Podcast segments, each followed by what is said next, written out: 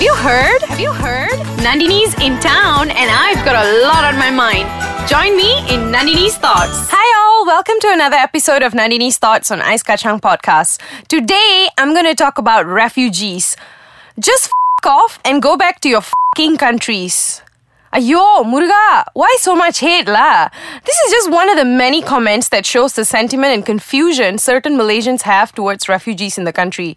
You know, we covered an expose by The Guardian, you know, like a while back on the horrifying living conditions of refugees in Malaysia. The refugees were said to have been kept in deplorable conditions, including being forced to drink toilet water, physically abused, and forced into cramped cells. While most of the comments verged on shock and sympathy for the refugees in the country, country and how they have been treated, there were, however, comments that were unforgiving and unsympathetic of their condition. There's also the misconception that refugees are here by choice or that they can go back to their home countries. Look, I know it's a complicated issue. Some of this one, I cannot ask you all to go read buku sekolah. So let me explain three important things about refugees so that the next time around we don't ask them to go back home. So number one, who are they? A refugee is a person who has been forced to flee his or her country due to persecution, war, or violence. So think people from war torn countries like Syria, Iraq, and Afghanistan. And why do they leave their own countries? This is not like, you know, when you want to run away like from home after you gado your ma bapa. This is more like one minute your house, your family, your possessions, your loved ones are all alive. The next minute they're all dead because there's a war going on or because their freedom is under threat in their own country. You know, like you kutuk orang besar-besar, then suddenly you gonna threaten, you know, you feel like your life is in danger. Yes, that is why they flee their own countries. Because when staying in your own country becomes dangerous, you know, they're only left to the option of seeking help and refuge from other countries. And just bear in mind, uh, they're not illegal immigrants, ah.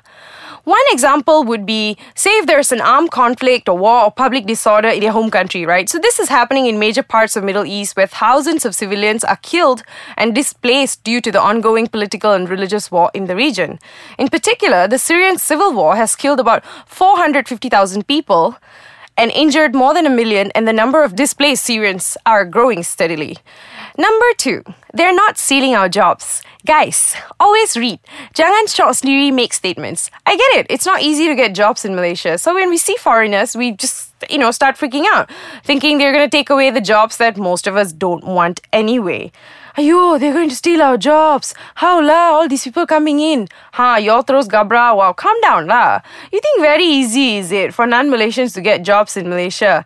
Hello, got laws all. First and foremost, refugees aren't allowed to work legally in Malaysia, so they can't just walk in and steal our jobs.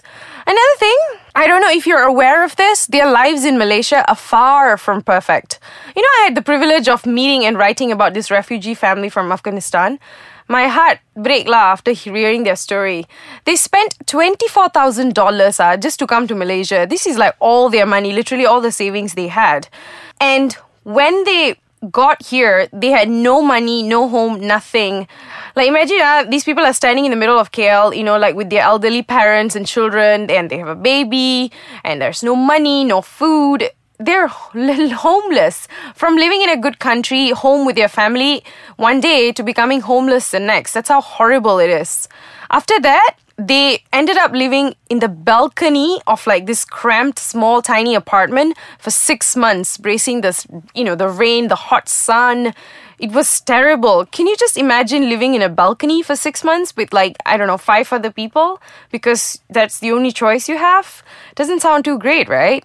Mostly, uh, a lot of refugees who come here, they end up sharing like in a tiny apartment or like house in like um, outskirts of the of town areas with like a few other refugee families. Sometimes there's more than 12 people in a tiny apartment. That doesn't sound great, does it now? So do you honestly think that they would come here and live like that willingly?